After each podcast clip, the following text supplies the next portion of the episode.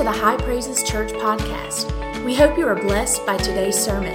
Now, here's lead pastor Chris Sustar.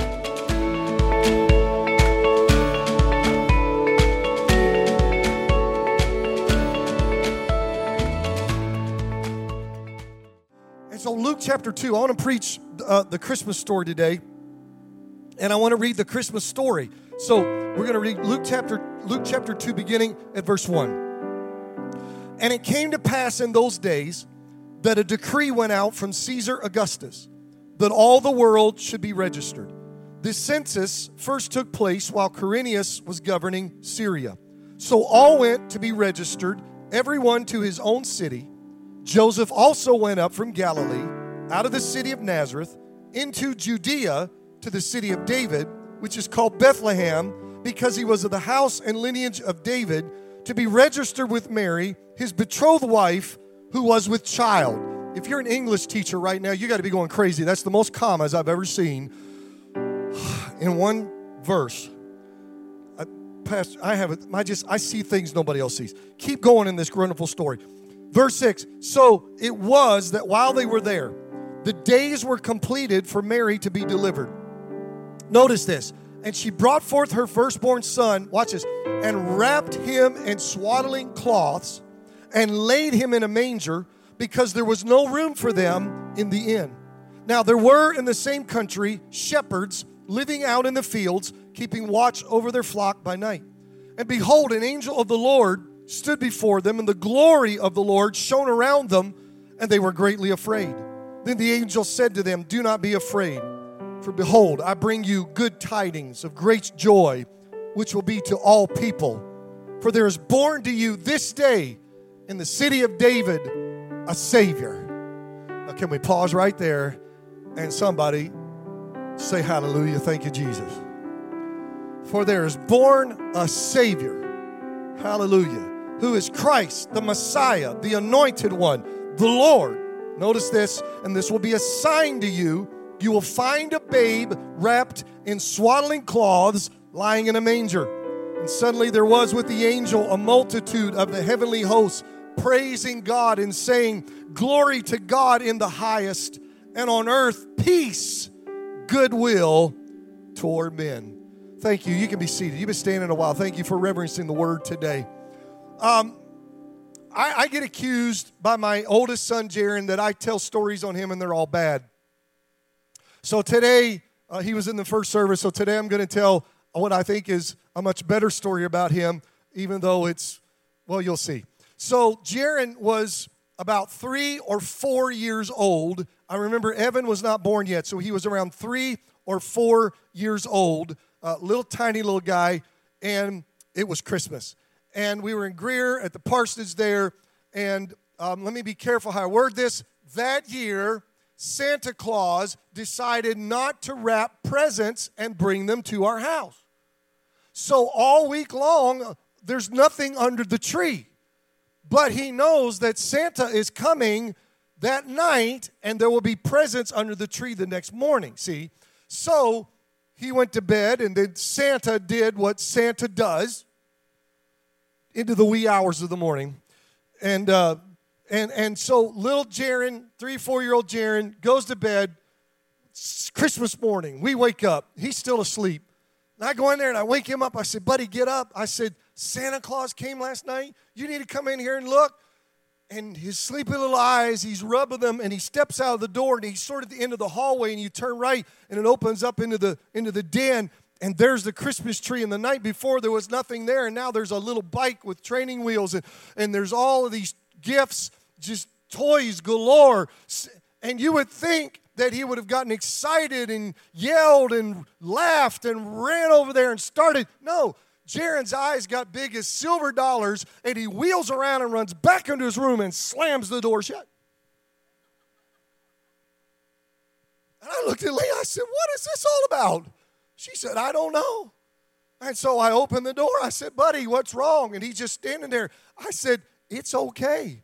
These are your toys. Come on out. You can come. And I coaxed him, and finally he went out to the tree and started playing with his toys.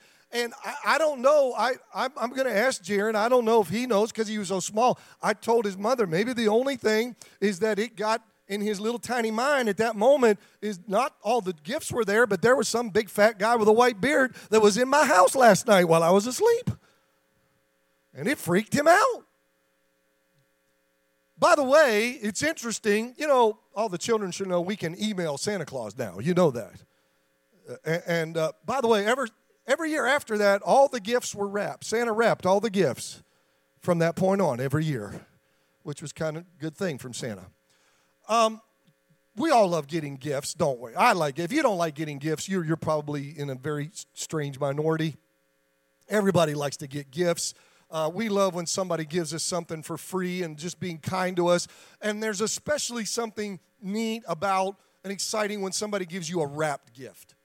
Because it's decorative and it's got the colorful paper and the bow and the, the ribbon and, and somebody put a lot of time and energy and work into it. And, and so that's neat and it's special. And then there's that element of surprise. Like if i just give you a brand new electric razor then here's your electric razor okay so the guys guys use okay here's my well i know what it is but if i put it in a and it's wrapped up so you don't know what it is so there's that element of surprise when you open it. And then, of course, the best part of is the experience of unwrapping the gift. So I'm going to take a survey now. How many of you, you are that person who Saturday morning, you get your gift and you very gently break the ribbon off and unwrap it and lay it over and you pull the bow off as gently as you can so that you can keep all the adhesive as much as possible on the bottom of it. And you lay it over, and then you take your finger and you run it up under the seam and break the tape ever so gently. And by the time you unwrap the gift, first of all, it takes 20 minutes. And by the time you get it off, you have this beautiful sheet of wrapping paper that has been preserved. How many of you will raise your hand and say, That's me? Don't be embarrassed. Raise your hand. Raise it again. Let me see. Okay, six of you.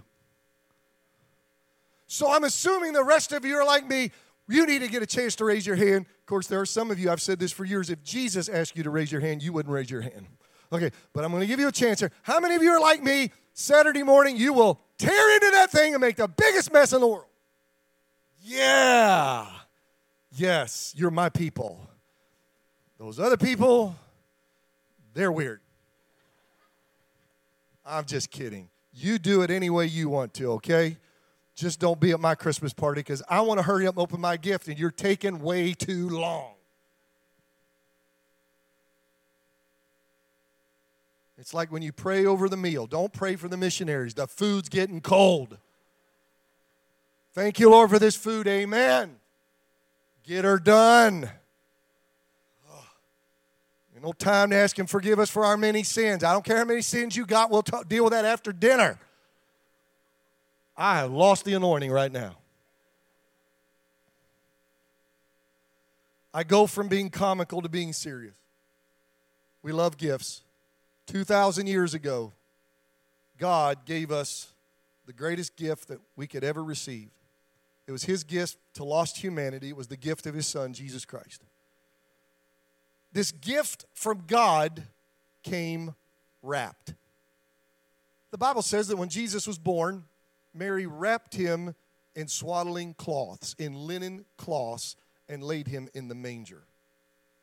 Not under a Christmas tree, but in a feed trough. And I'm certain that she didn't leave him wrapped all the time. We kept, well, Leah kept August. When they're that little, we men are just moral support. Uh, then they get a little older, then we can take him out and do things. But but she kept him, and and and and so there are times when babies do what babies do, do. And so you have to unwrap them take care of that, then wrap them again. And Leah did that with little Augie. And, and I'm sure Mary, Jesus was a baby. And so Mary had to do that. She would wrap him and unwrap him and wrap him again. The reason in my little my creative mind, okay, just bear with me today. This is how the Lord gave it to me. in my creative mind, I started thinking about the life of Christ. And the more I thought about the life of Christ, it hit me that the life of Christ involved other moments of unwrapping and wrapping and unwrapping and wrapping. So let me just take you down that road for a few minutes. And to, to begin, I have to go back prior to the incarnation, prior to the Christmas story, before the birth of Jesus, and that is when God in heaven, in holy council, and with his foreknowledge, knowing that man would sin, made a decision that Jesus the Son would come to this earth to deal with our sin problem. And for that to happen, there was some wrapping and unwrapping that had to occur. And I'm going to take you to a, a, wonderful passage of Scripture that is also a very difficult passage of Scripture, and it's Philippians chapter 2, verses 5 through 8. It's not on the screen, but just listen. Let this mind be in you, which was also in Christ Jesus, who, being in the form of God, now, by the way, let me stop here. We are not polytheist. We do not believe in three gods. And the church said, we believe in how many gods? One God. We are monotheistic, but somehow He is three persons. Don't try to figure it out, it'll blow your mind. Fuses will start popping, wires will start sparking. Don't try to figure it out. It is what makes God. If you can figure out God, He's not much of a God, is He? You have trouble with that, if you, I'll help you with that. If you can figure out God, He's not much of a God. He is one God, but He is three persons. Okay, they are equal in essence and power and glory. God the Father didn't make Jesus the Son. They are all, they, they, they are one. Okay. Go back to the, who being in the form of God, talking about Jesus, did not consider it robbery to be equal with God. Notice this, but made himself of no reputation.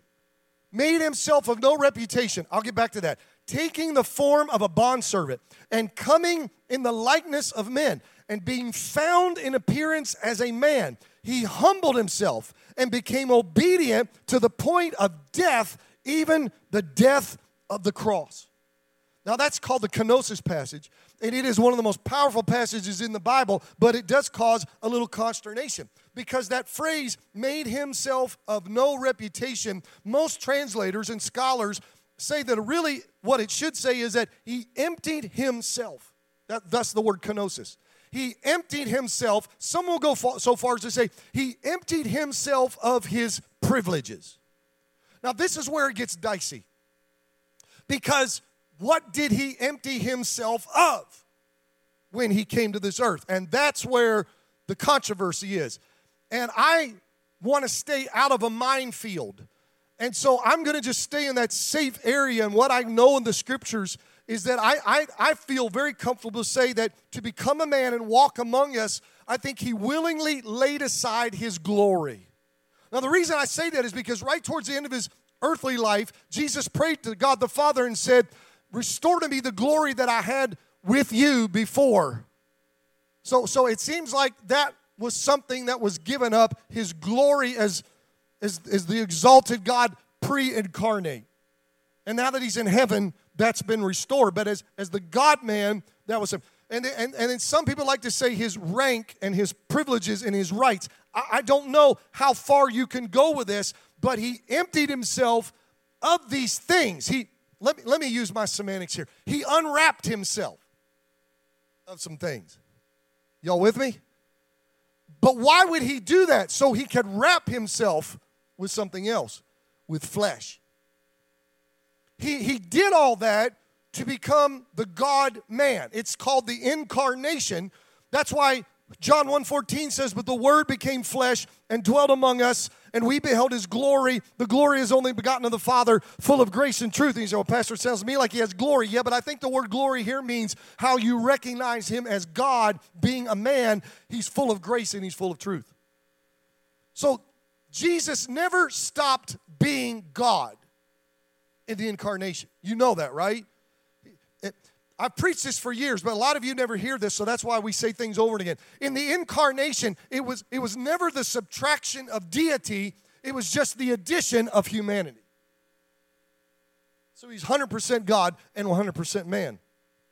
He took a body like yours, a human existence on this earth just like yours. So there's the unwrapping of some things, there's the wrapping of himself with flesh. Why would he do all this? Now I come to an now I come to an area I'm a lot more comfortable with. He did it so he might die on the cross as the sinless, perfect, and eternal sacrifice for our sins.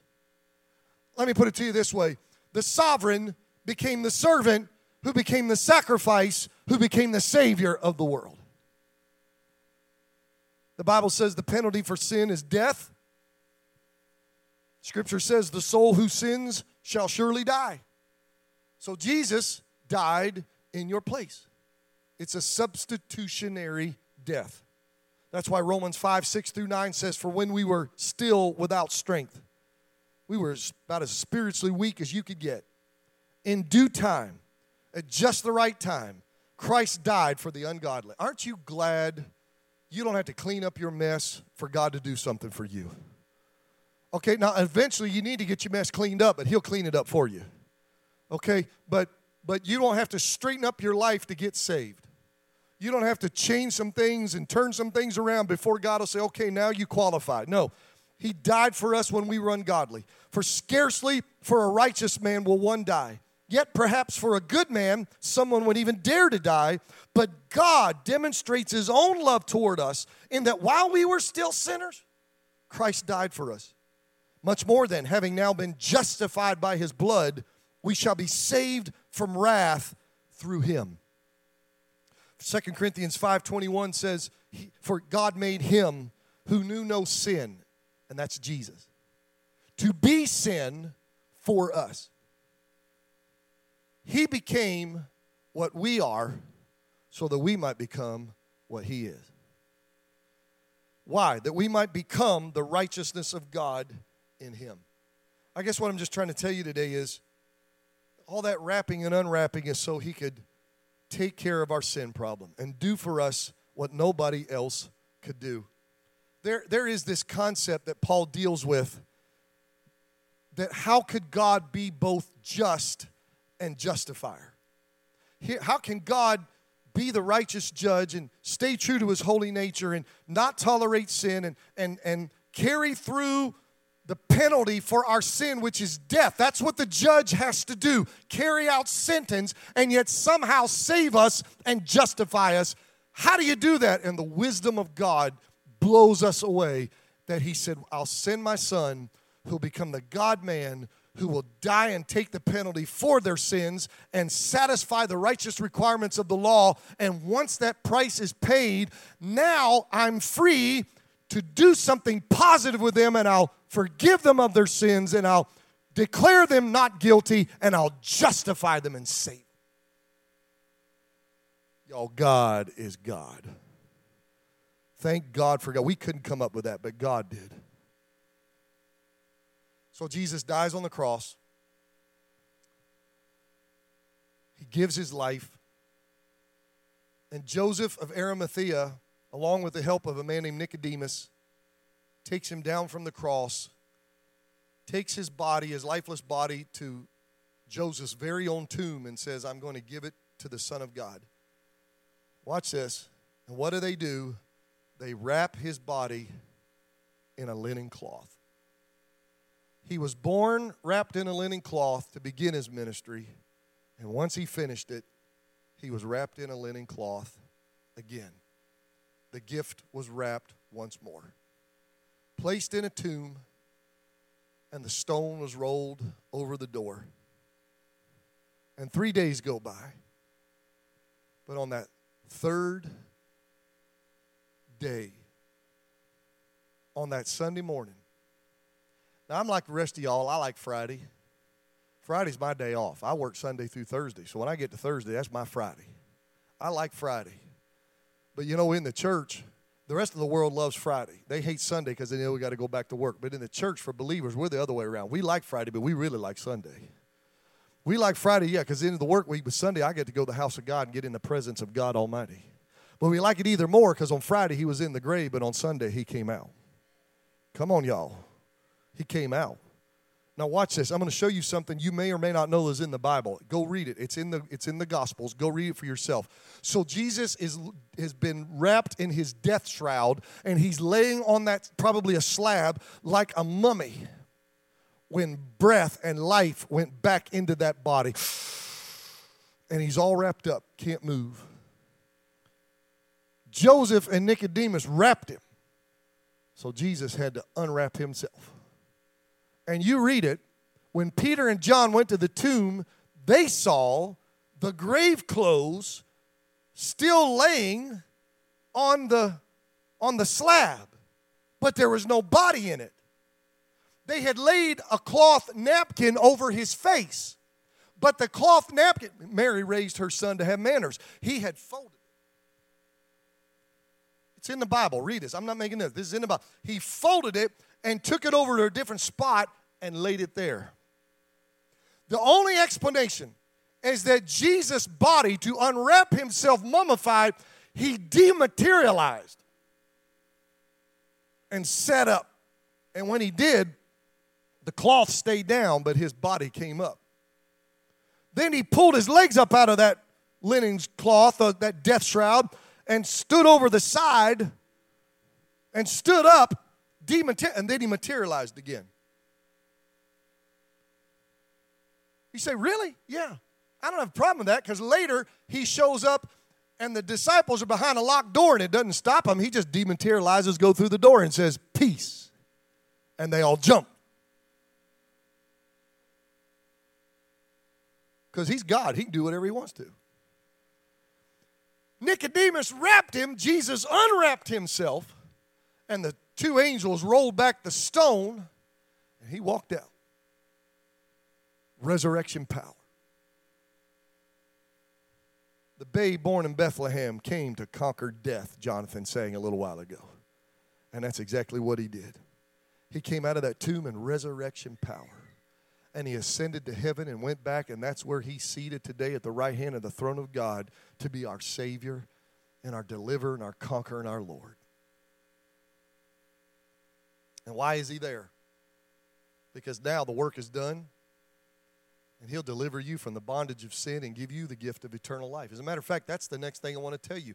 God gave his son and now as a gift, and now Jesus has a gift for you. Isn't that beautiful? Let me word it to you this way Jesus, who was the gift to you, now has a gift for you.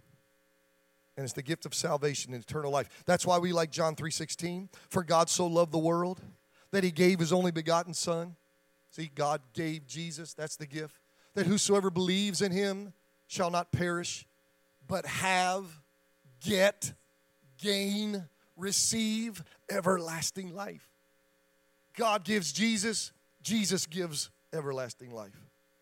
Romans 6:23 says for the wages of sin is death, but the gift of God is eternal life through Jesus Christ our Lord. If you are not saved, if you are not right with God this morning, I got some really good news for you. I don't know what you're going to get Saturday.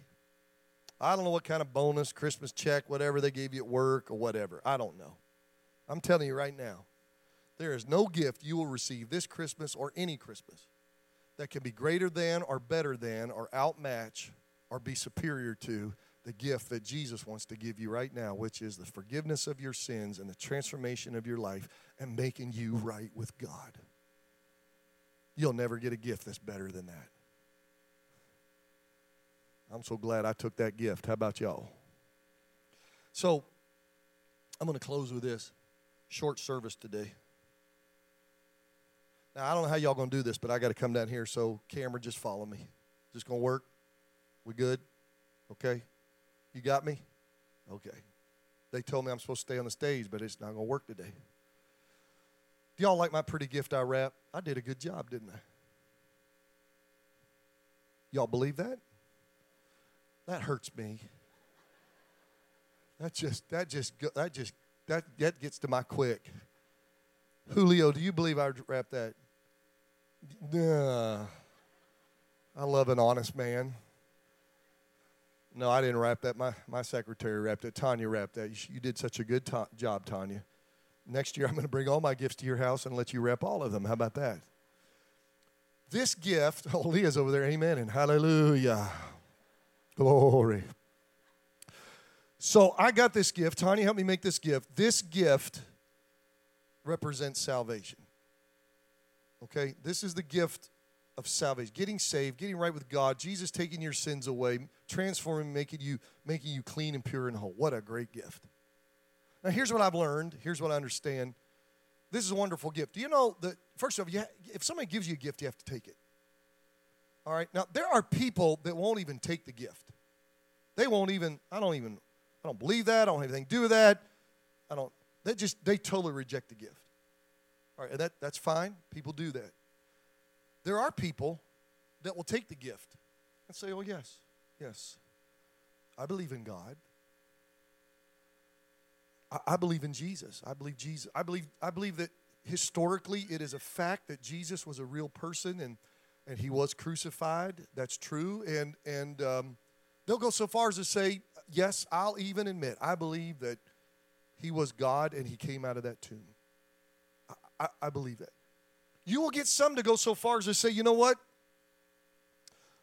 Um, I, I believe in the gospel. I, I believe the gospel is true. I believe that, that Jesus is the only one can save you from their, your sins. I, I, I believe that. See, they had the gift of carrying it around. Well, what good's a gift if you don't unwrap it? And there are people, lots of people, because we live in the South, in the Bible Belt. And a lot of us, most of us grew up in church. There are people that haven't, but a lot of us have heard the gospel story. And some of us are carrying it around. Yeah, I know it. I've got an, I've got an intellectual assent to that. I can give a mental nod in that direction. I, I know, I know that. Yeah, I know that. But the gift never becomes my gift. And I'm going to say one thing. I've been so sweet and nice, but the prophetic side of me every once in a while just comes out. And I thought about this as I was preaching in the first service. Is the sad part is you can split hell wide open carrying this gift with you.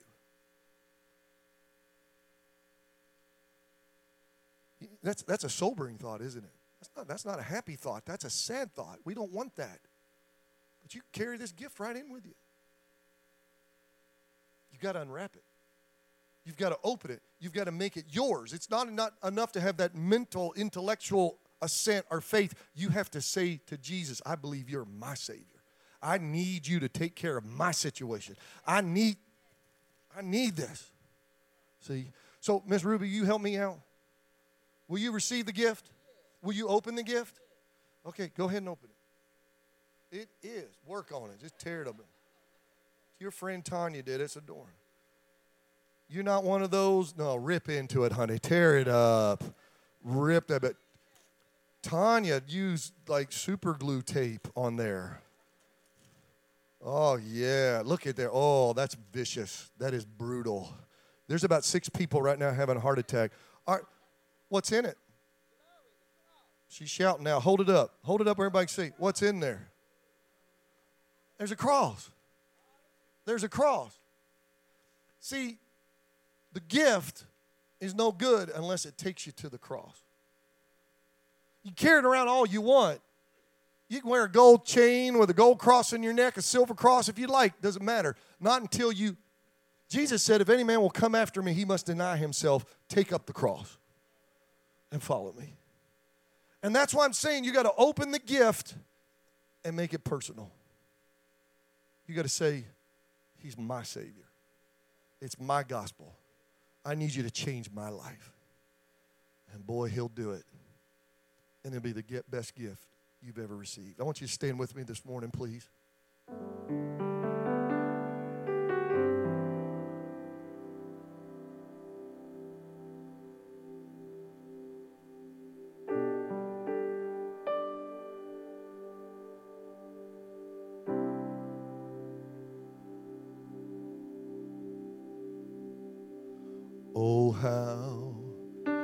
He gave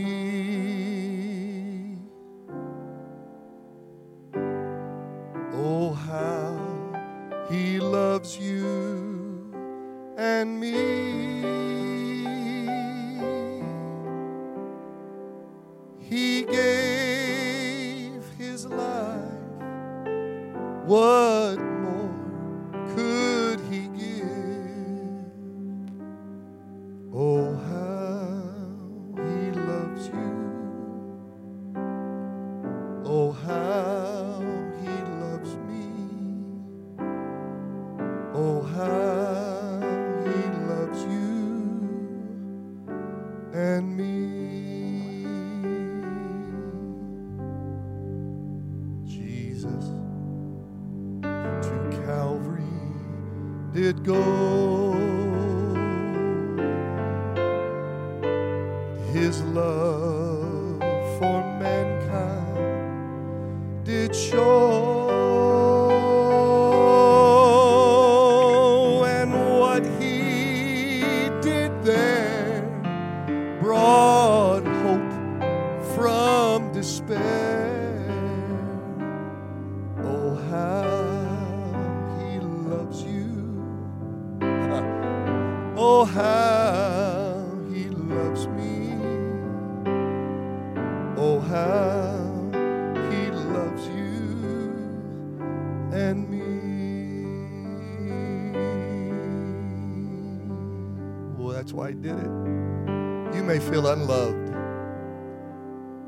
Feel like nobody loves you, nobody cares about you, especially if you are a sinner.